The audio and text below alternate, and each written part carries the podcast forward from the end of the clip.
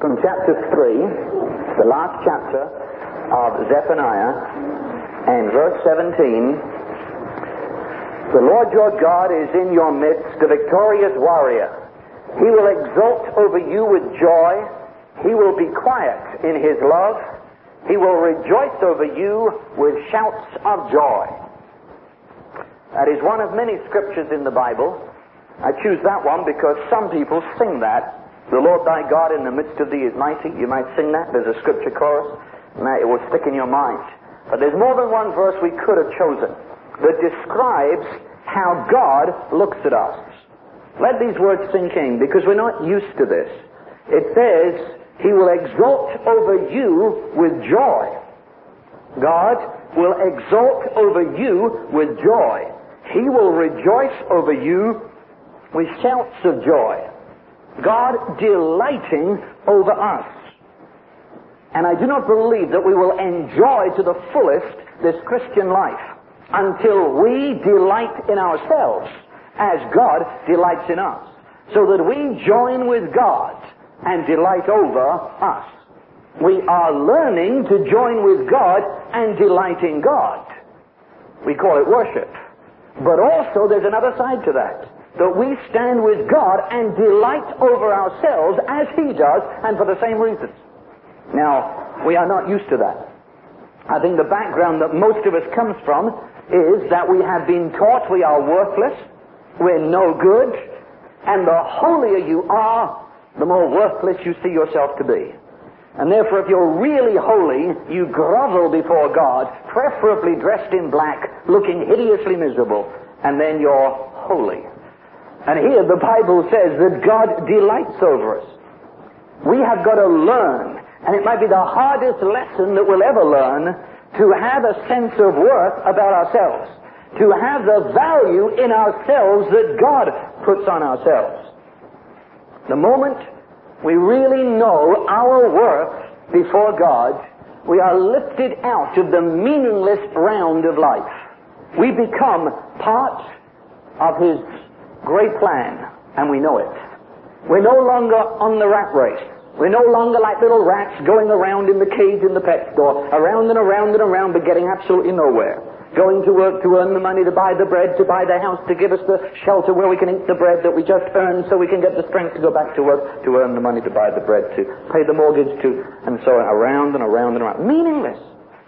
And when I discover who I am, and I know my worth before God, and I raise my head and walk with God as I really am, at that time, I know what I'm worth. And a joy, a dimension of peace enters into my life. So, how much are you worth? Well, you go back to the very beginning.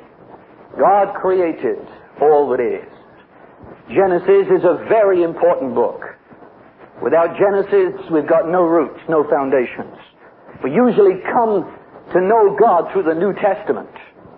But you'll never stay in the New Testament. You've got to find your roots. And you'll discover your roots in the book of Genesis. It's very important to know where I came from.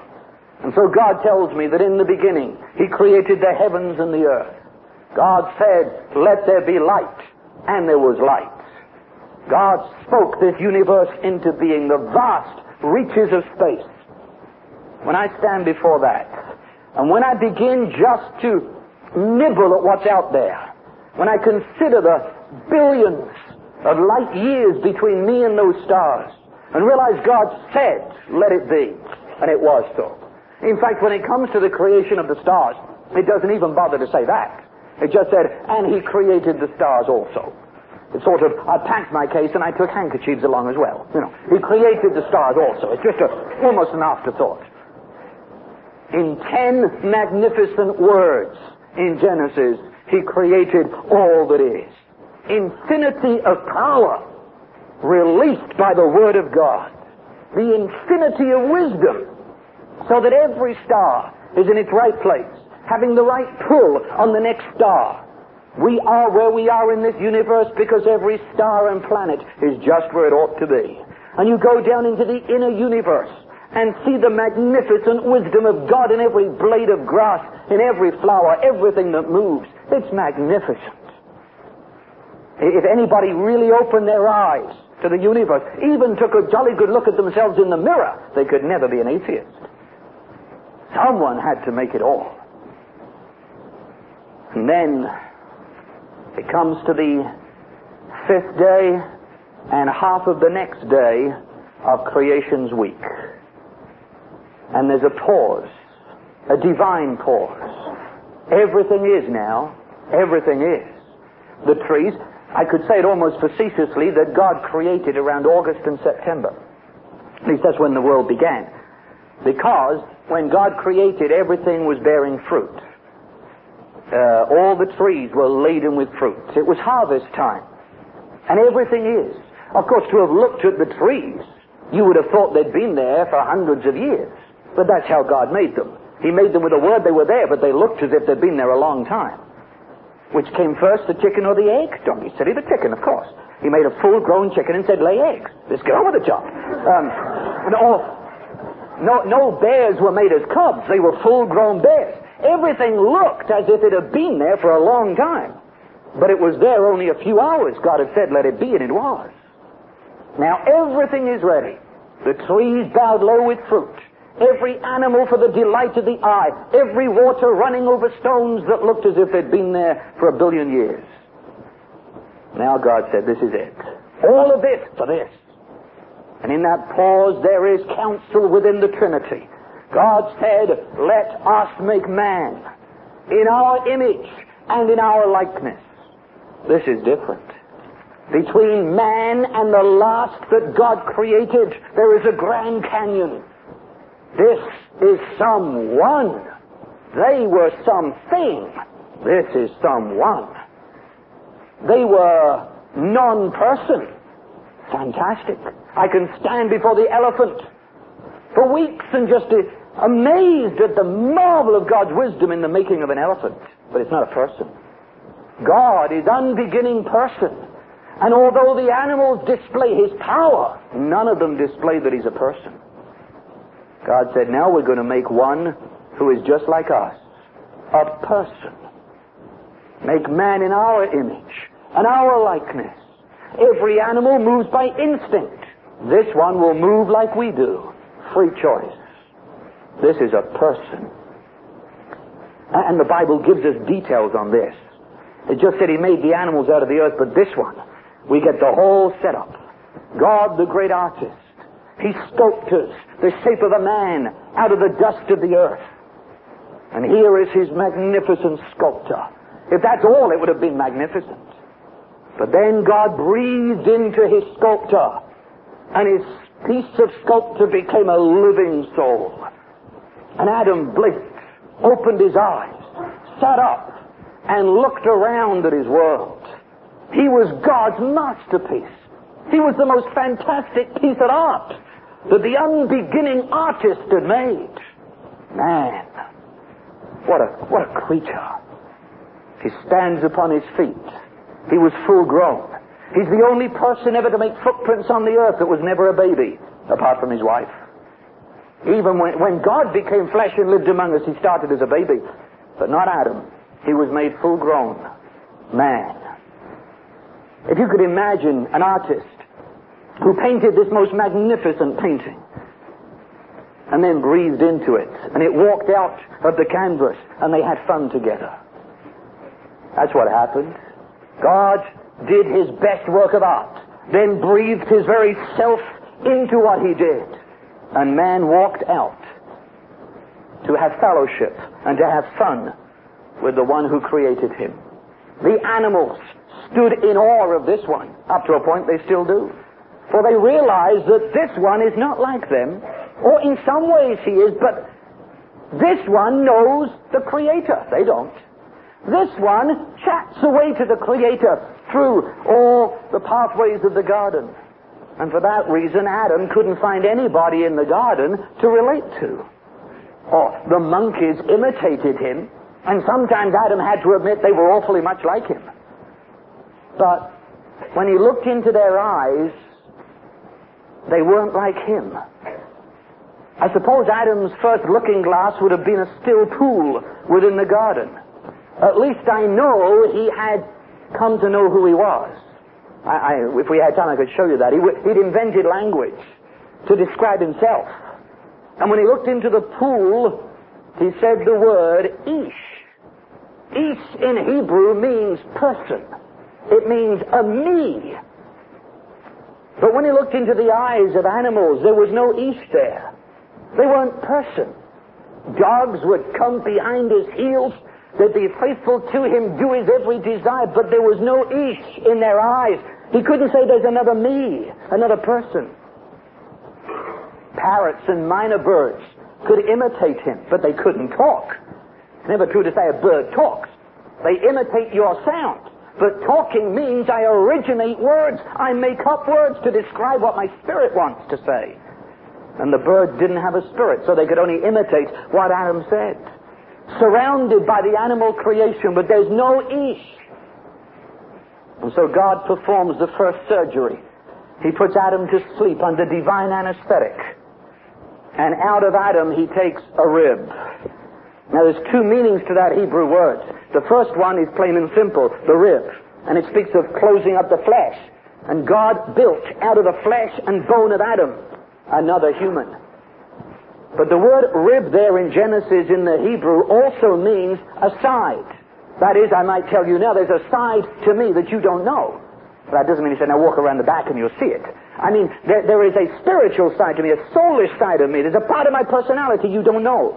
A side to me. Now that's the meaning of the Hebrew word there. It says that God took a side of Adam. That is a part of Adam's person. A part of who he was and built it into that rib and flesh. Before that, I don't know who Adam was. We've never seen anybody like him, for he was both male and female. God took the female side and built woman. And then he woke Adam up in the recovery room. And the first marriage took place. And God gave her away. And he presents him Eve. And in our Bibles it said that when Adam saw Eve, he called her woman. But in the Hebrew, it's much plainer. It says, when he saw her, he said, Ish, another me. And then he saw she was different, and he said, Ah. Because in the Hebrew, when you say a male person, you say Ish. But when it's a female person, you say Isha. Adam saw, she's me, but she's not me. She was another one made in the image of God. They were two persons. And they walked in the garden. They were like God. They were persons. Or they were beginning persons.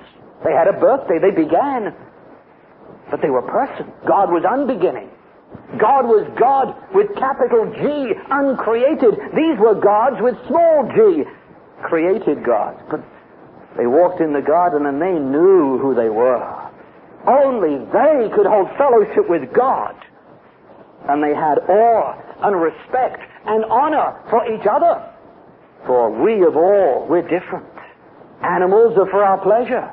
But we have honor one for the other, respect, for we're made in God's image, together to enjoy each other and together to enjoy God. We're different.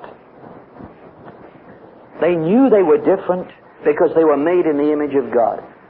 You know, you take a painting and really, it's just globs of paint. But you sign a name at the bottom, and suddenly the painting is worth a million dollars. Right? You know what I mean? It's not so much what, if you analyze what's on the canvas, there's not much there. But it who painted it. And that who puts himself there. I used to be great friends with a, an artist who is of some fame in Canada.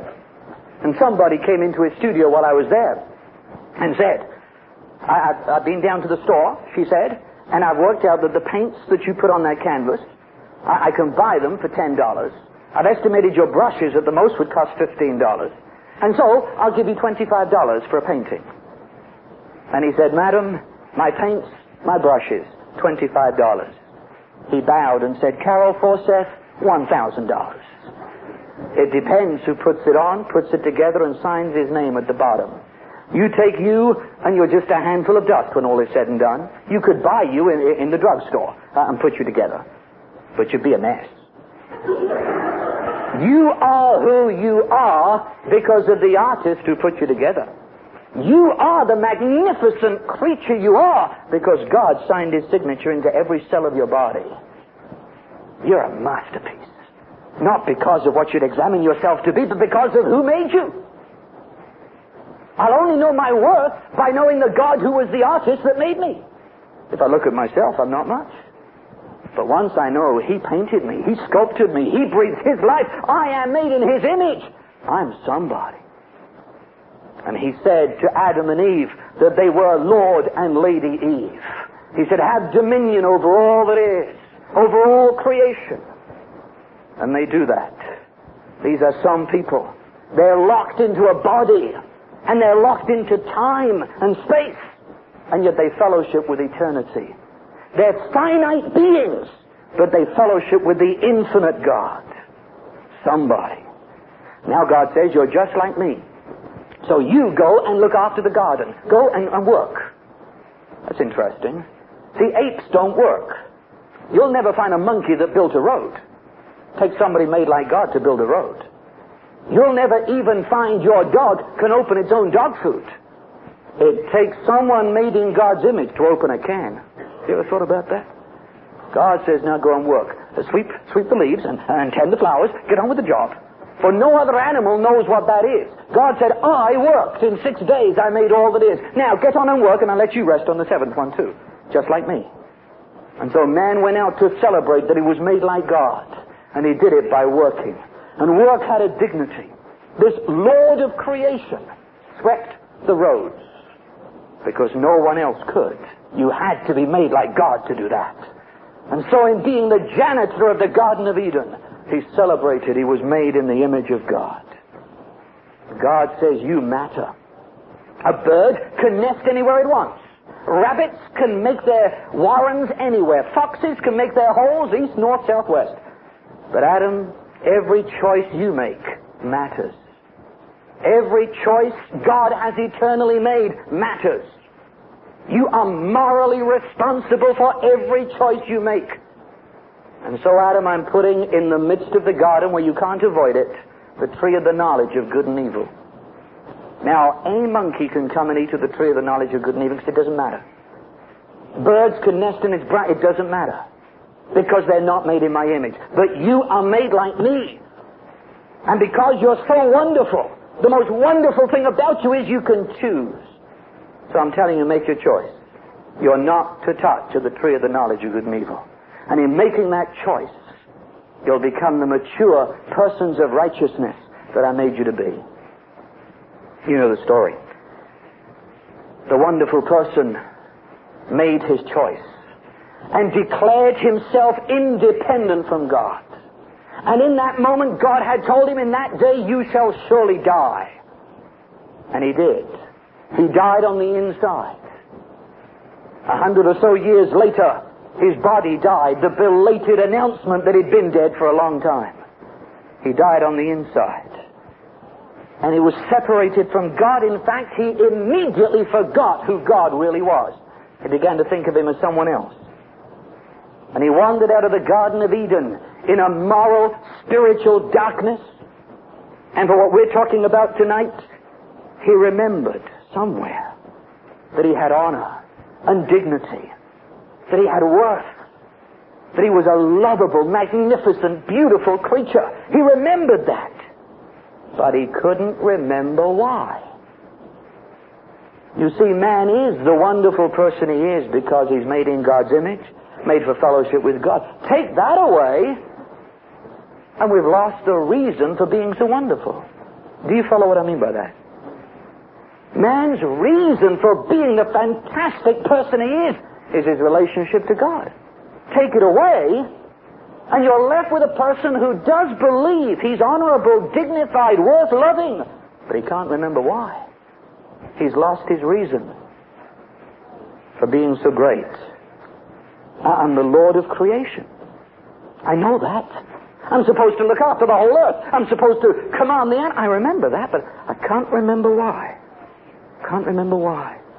It's like a memory that you can't put your finger on. You can't recall it. It's on the tip of my tongue, uh, but you can't bring it back. It's like the dream that you had last night, and for the life of you, you can't remember it, but you know you had it. And man knows he's got honor. He's Lord of creation. He knows that he has a different relationship to that woman than he does to the dog. He knows that she too is honorable and worth respect, but he can't remember why. So man sets out. It's the story of the human race. Man has got to explain himself to himself. Who am I? Your dog doesn't have a nervous breakdown asking a German Shepherd, Who am I? Man does, though. Man goes out on a pilgrimage in life. I've got to find out who I am. Darwin comes along, looked at himself in the mirror, and said, We came from apes. Oh, Darwin, Darwin, Darwin. Freud came along and said, You're not responsible. You're not responsible. All the decisions you make today are because of the way they treated you when you were a baby. You are not responsible. Oh, Freud. You poor blind idiot. Don't you realize we're not monkeys? We're made in God's image. That makes me responsible for every act. The attorneys in our courts today are making animals out of humans by saying he wasn't responsible for what he did. Of course he's responsible. Industry builds up and says you're nothing. You're someone who punches a time clock. You're nobody. You stand on the conveyor belt and you just do the same thing every minute of the day. You're a nobody. And man stands there being a nobody. And he says, but I'm somebody. I know I'm somebody. There's a memory inside of me. I'm more than just a pawn in cosmic business enterprise. Society comes along and hands me a number. My social security number. It's not a person, you're a number. And I fill my billfold with credit cards that I'm a number, a number, a number. I call the telephone and they answer me with a computer. I, I say, who am I? I say, you're a number. You're nothing else. You're nobody. But they call it civilization. Philosophy comes along and tells us we live in a despair world. Art comes out with modern art that says despair, despair, despair. You know what the Bible says? Man professing himself to be wise, he became a fool. And the wiser man gets, the bigger idiot he makes of himself. He says, I'm wise. We came from monkeys. We have reached the pinnacle of wisdom. You're not responsible for anything you do. And it happens over and over again. That just happens to be our, quote, civilization. It's happened before, over and over again. And now man in this world that tells him daily that he's nothing, he's nobody, he's no good, he's worthless, he's a number. Man now becomes restless. He's got to find out who he is. I've got to prove to myself I am lovable. Please, I've got to prove to myself that I'm worth something. I know I am. And we begin to turn. The first place most of us turn is to them. You know them. All the others. It becomes of supreme importance that you tell me I am worth something. I've got, see, I know that when I knew who I was, it was because someone told me I was worth something and that meant I was. I forget where that was. Maybe it was you. Or you. It was them. So if they will tell me I'm good, I'm great, I'm honorable, lovable, likable, then I can say, see, I told you so. I knew it. You, you follow what I mean there? Them. Do you realize that most of the young fellows and girls that I've dealt with in Brooklyn, New York City, who were on drugs or into sex perversion were not there because they wanted to be. They were there because if they didn't, they would laugh at them. They went into the drug scene to be accepted by others so that they would say, You're okay, you're in the in crowd. How many playboys across the country have a girl in every town? Not because there's some sex fiend, but because they want someone to say you're worth liking. You're lovable. Do you follow what I mean? The desire to tell myself, you were right. You're likable. You've got honor and dignity. See, they say so. You're in. The, you're in. You're in. Accept it. And then we ask the question, do I come from the right side of the tracks? Did I go to the right school? Was I educated in the right place? Do I have the right color? Do I have the right name? Do I come from the right background? Do you ever ask those questions? Maybe you haven't asked them exactly because you're so sure you're okay because you live on the right side of the tracks and you got the right color. Ah, oh, but you're in the same problem, you see. It's what they think. It's what they think. Do you remember Saul of Tarsus in Philippians 3? He tells us where he got his value and sense of worth. He said, now come along. I was educated in Jerusalem, under Gamaliel no less. He's like, of course, a Hebrew of the Hebrews, a Pharisee of the Pharisees. I had it all right. I was on the in crowd. I, and he says, I today count that as trash. But he said, there was a day when that's where my sense of worth came from. I could relax and say, see, I knew it. I'm lovable. Look at how I was educated. Look at my house. Look at my paycheck. I mean, I must be worth something. Look what they think of me. We push ourselves into positions we hate so that they will think we're okay. And worse than that, we'll push our children into things they hate so that they will think we're good. Do you remember Salome? Mrs. Zebedee, you might remember. Her two boys, Jamie and Johnny. Do you remember? I mean, they had enough trouble in the 12 disciples without her coming along. Those 12 men argued and feuded their way through the three years of Jesus' ministry. Everyone trying to outdo the other to get number one position. And then Salome turns up. And she says, Lord, I just, just a little favor. I want my Jamie on one side of you and Johnny on the other when you come into your kingdom. Vice President, Minister of Defense maybe, you know, just, do you remember? It's in, well, more or less it's in the New Testament. The idea is there. She came and says, Lord, let one sit on the right hand, one on the left when you come into your kingdom. I mean, they didn't need that. They'd been arguing about that anyway without her turning up. Why did she turn up all the way from Galilee to ask Jesus that? Do you think she really cared about James and John? She wanted them on his right hand and left hand so she could go back to Capernaum and say, You know my James and John? I must have done something right, I suppose. oh. How many want their children to be a lawyer, a doctor, so that they can say, he's my boy? So that they will think I'm in. They will think I'm right. Think about it. How much time do we fantasy of being someone else? Dream about seeing someone else. We live in someone else's life because we think ours is so worthless. And we feel if only we could be like that, and we dream of being like that. Or we name drop or price drop. Can't just wear a coat. You have to tell someone how much it cost so that they'll think he must be good. He can afford that. Some of you are looking kind of strange at me now.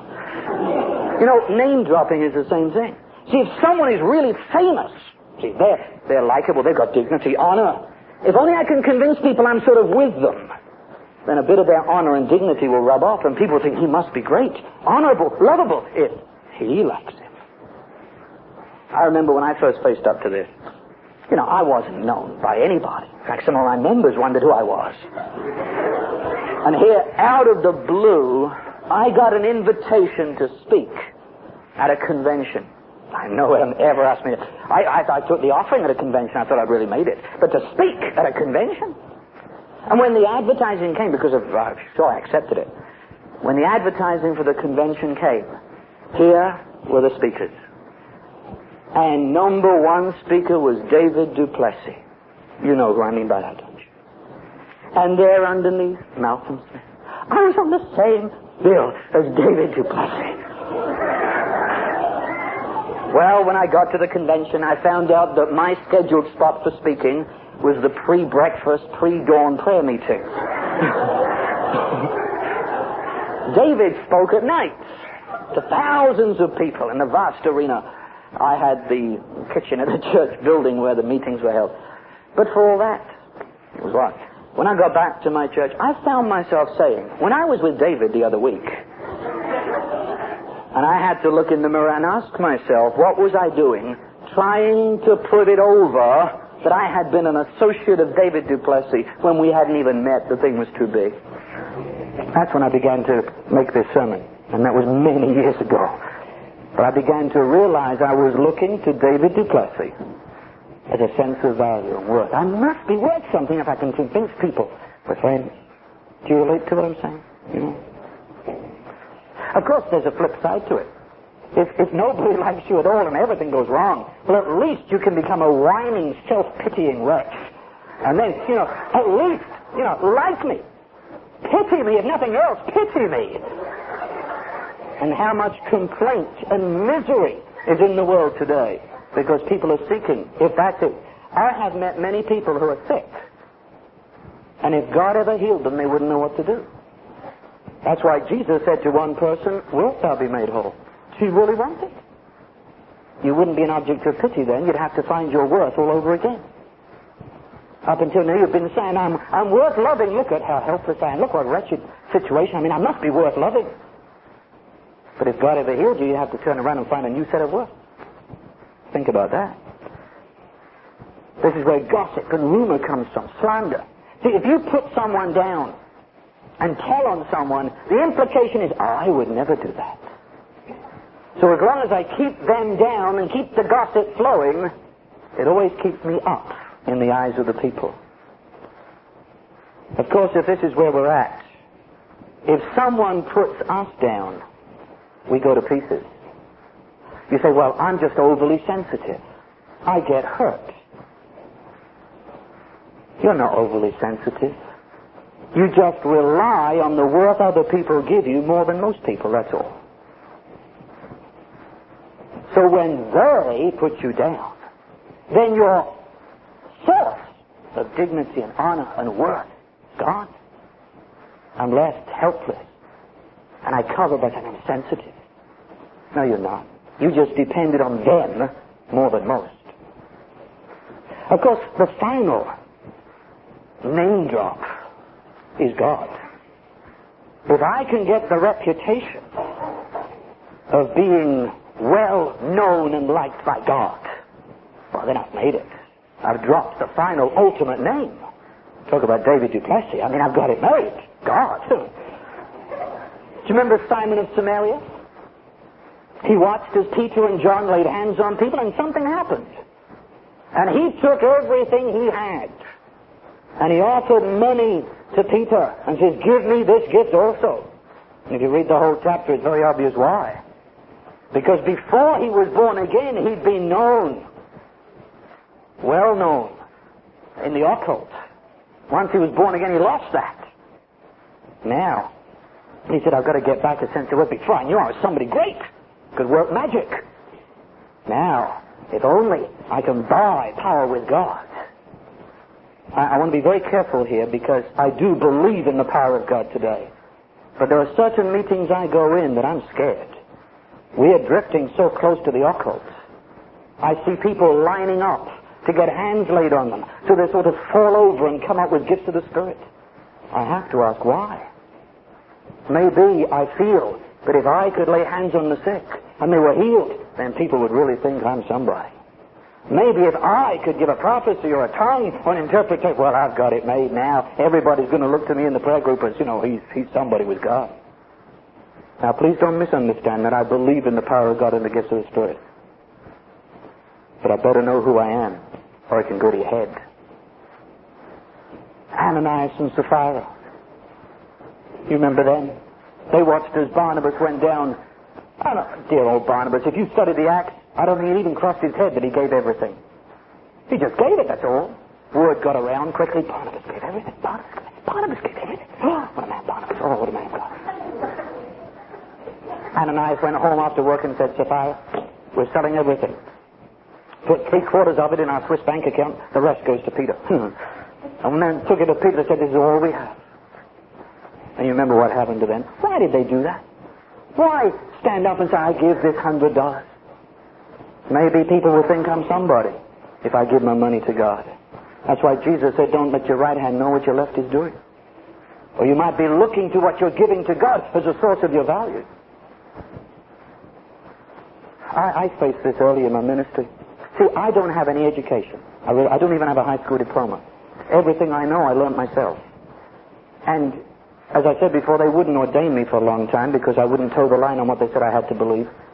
And I, I remember I, I cringed. I really mean it. I would go to speak at a church, and there would be all the other speakers that they'd had. Reverend so-and-so, D.D., T.H.D., all the way down. And he came to me, stuck in the middle, Malcolm Smith. There was nothing for or aft, you know.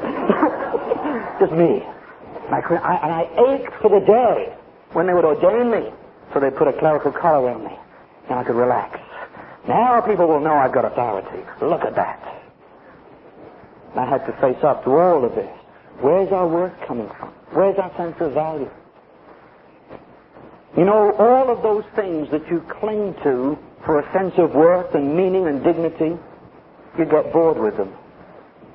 You need them so badly you can't love them. If I need your approval to make me feel good, I can never love you. I need you too badly. I never enjoyed the ministry. Well, I needed it to prove I was a man of God.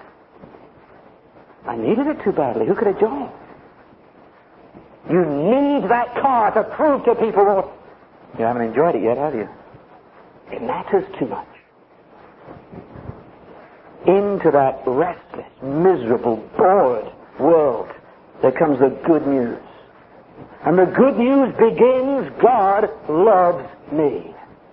It's so simple to 99% of us here, but that's the biggest news that you could ever hear in the whole world. God loves me. He created me and He loves me and His love for me didn't stop when man fell. He loves me. He accepts me. He likes me. And so much so, Jesus said words like, What shall it profit a man if he gain the whole world and lose his own soul? What was he saying? You are of such worth to God. The love of God has put worth upon you that one whole world is equivalent to one human being. You're worth something. God loves you. How many times did Jesus say things like, of how much more value is a man than a sheep? Or again, he said, Are not two sparrows sold for a cent, and yet not one of them will fall to the ground apart from your Father, but the very hairs of your head are numbered.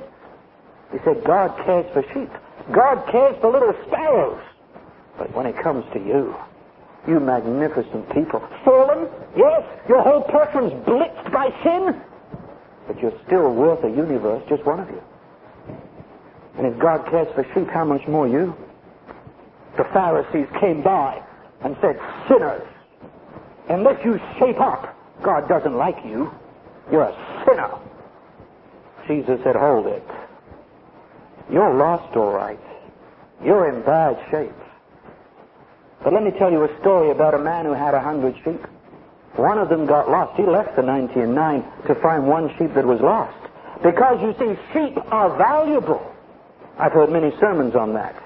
And it always tends to be like, you know, why did the shepherd go after the one sheep that was lost? Well, because the poor little sheep was bleating. Poor little sheep all lost out there alone on the hillside. Come on. Why did the shepherd go? Because his money was wrapped up in the sheep, that's why. That sheep was of great value to the shepherd. That's why he went after it. Jesus said, God comes after you. Yes, you're lost, but valuably lost. So that God himself has come to find you. He said a woman had ten coins of extreme value. One of them rolled away and was lost. She turned the whole house out, found the one coin that was lost, called in the neighbors, rejoiced. I found it. You get the message. He said, You're lost, you're in the dirt, you're in the darkness, you've rolled away. God will turn the universe inside out to find you. You're valuable.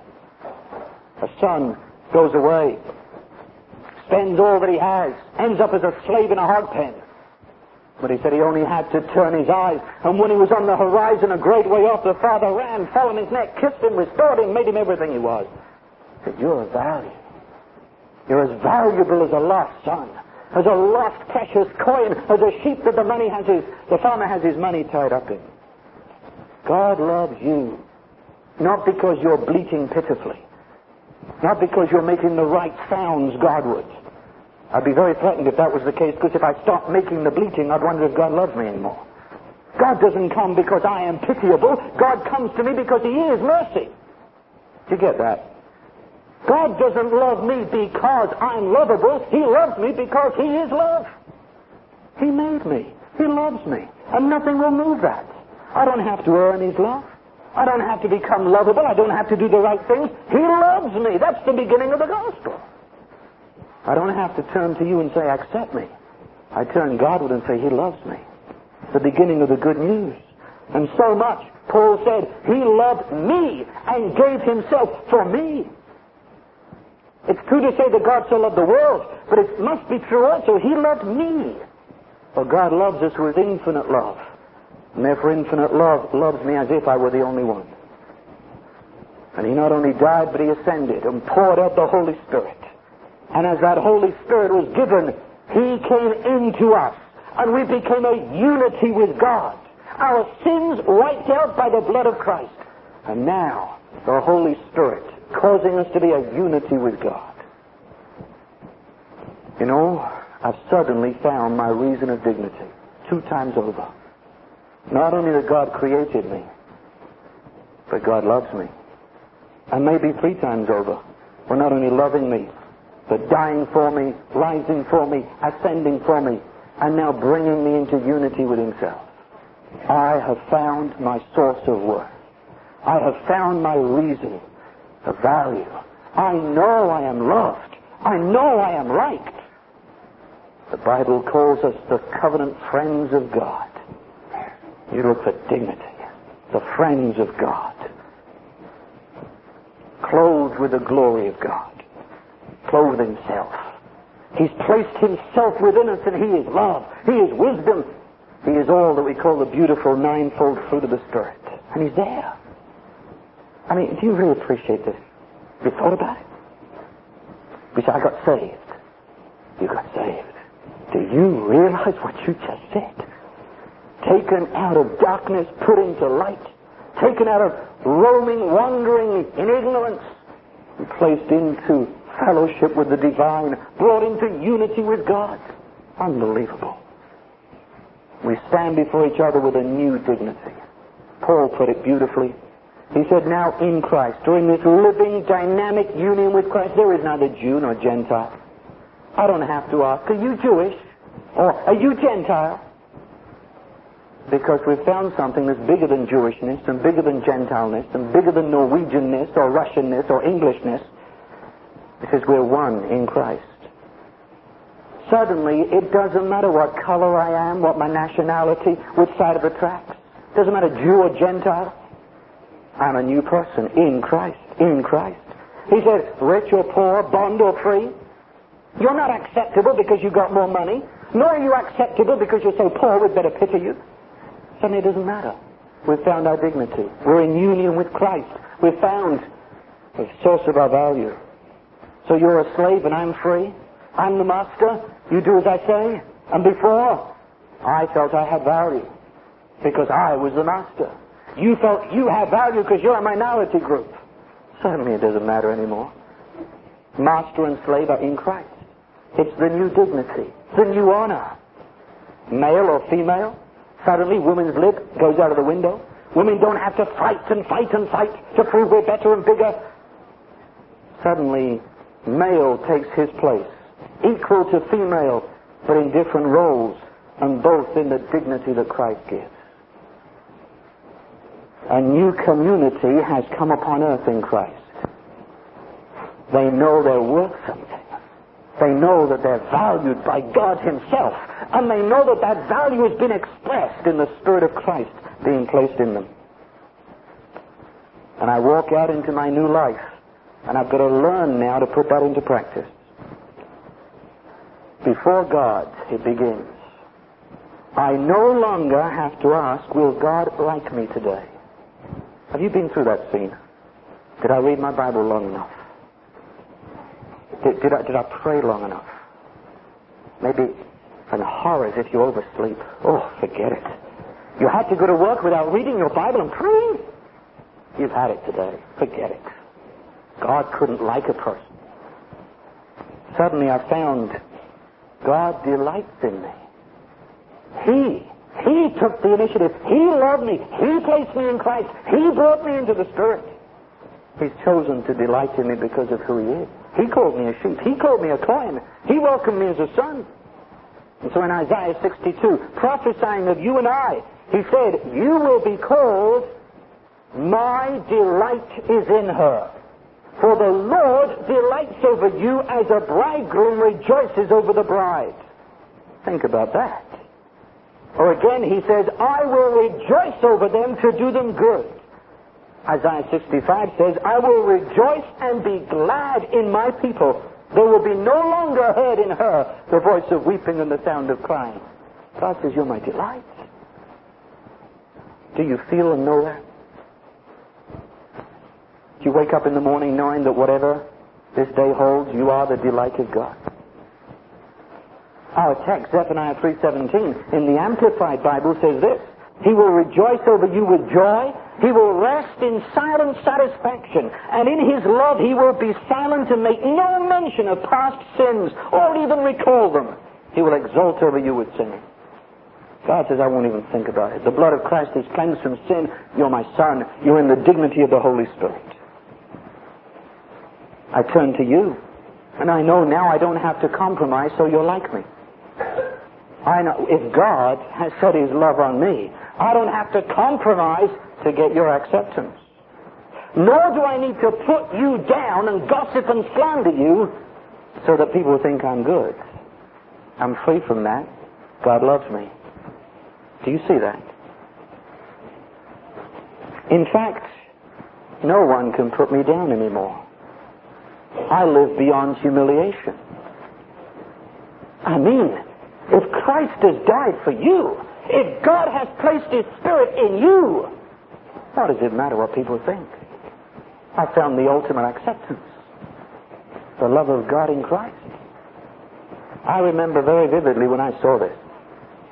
And suddenly it didn't matter that I had no education. I mean, it didn't matter. I was loved of God, His Spirit. It didn't matter. I was on a new sense of values and acceptances. And I remember only a few months ago, I was invited to Princeton Seminary. Have you ever heard of that place, Princeton Seminary? And uh, I was invited to address the student body on the Holy Spirit and His gifts. And um, the, the whole student body there, uh, and the fellow got up to it, and he turned to me. He said, "What's your title?" And I said, "Malcolm." okay. He still called me doctor. He couldn't live with a man who wasn't a doctor. But I realized how free I was. My acceptance is from God. I was I was at a, a football game in England. That's not the rough stuff you play over here. You call it soccer, I think. But um, and I was watching the. I was a friend of the owner of the club, and, and the team was playing brilliantly, but the people were being mean. They were hissing, they were booing, they were throwing things onto the field. But they kept on playing and playing, as if nothing was happening. And I turned to the owner and I said, How can they play like this when they're being booed and hissed at? He said, Come to the clubhouse on Monday morning and I'll show you why they're playing like this. And I went to the clubhouse and there were the owners and the coaches and the team. And we sat down and a movie began to run. It was the movie of the Saturday afternoon game. And I realized that team on Saturday afternoon hadn't been playing to the cheers or the boos of the crowd. They'd been playing to the Monday morning crowd. You follow what I'm saying? And when I know that all my value comes from God, I play the game of life unto Him. So you boo me, and you hiss me, and you throw nasty things at me. I'm human enough to feel it, but the game is played to God. I'm playing to a different audience. I'm a person who lives in the love of God. I know where my acceptance is. And if you don't like me, and if you throw something at me, you play on, because I know where my acceptance is. You, you really get the picture? Could revolutionize your life if it did.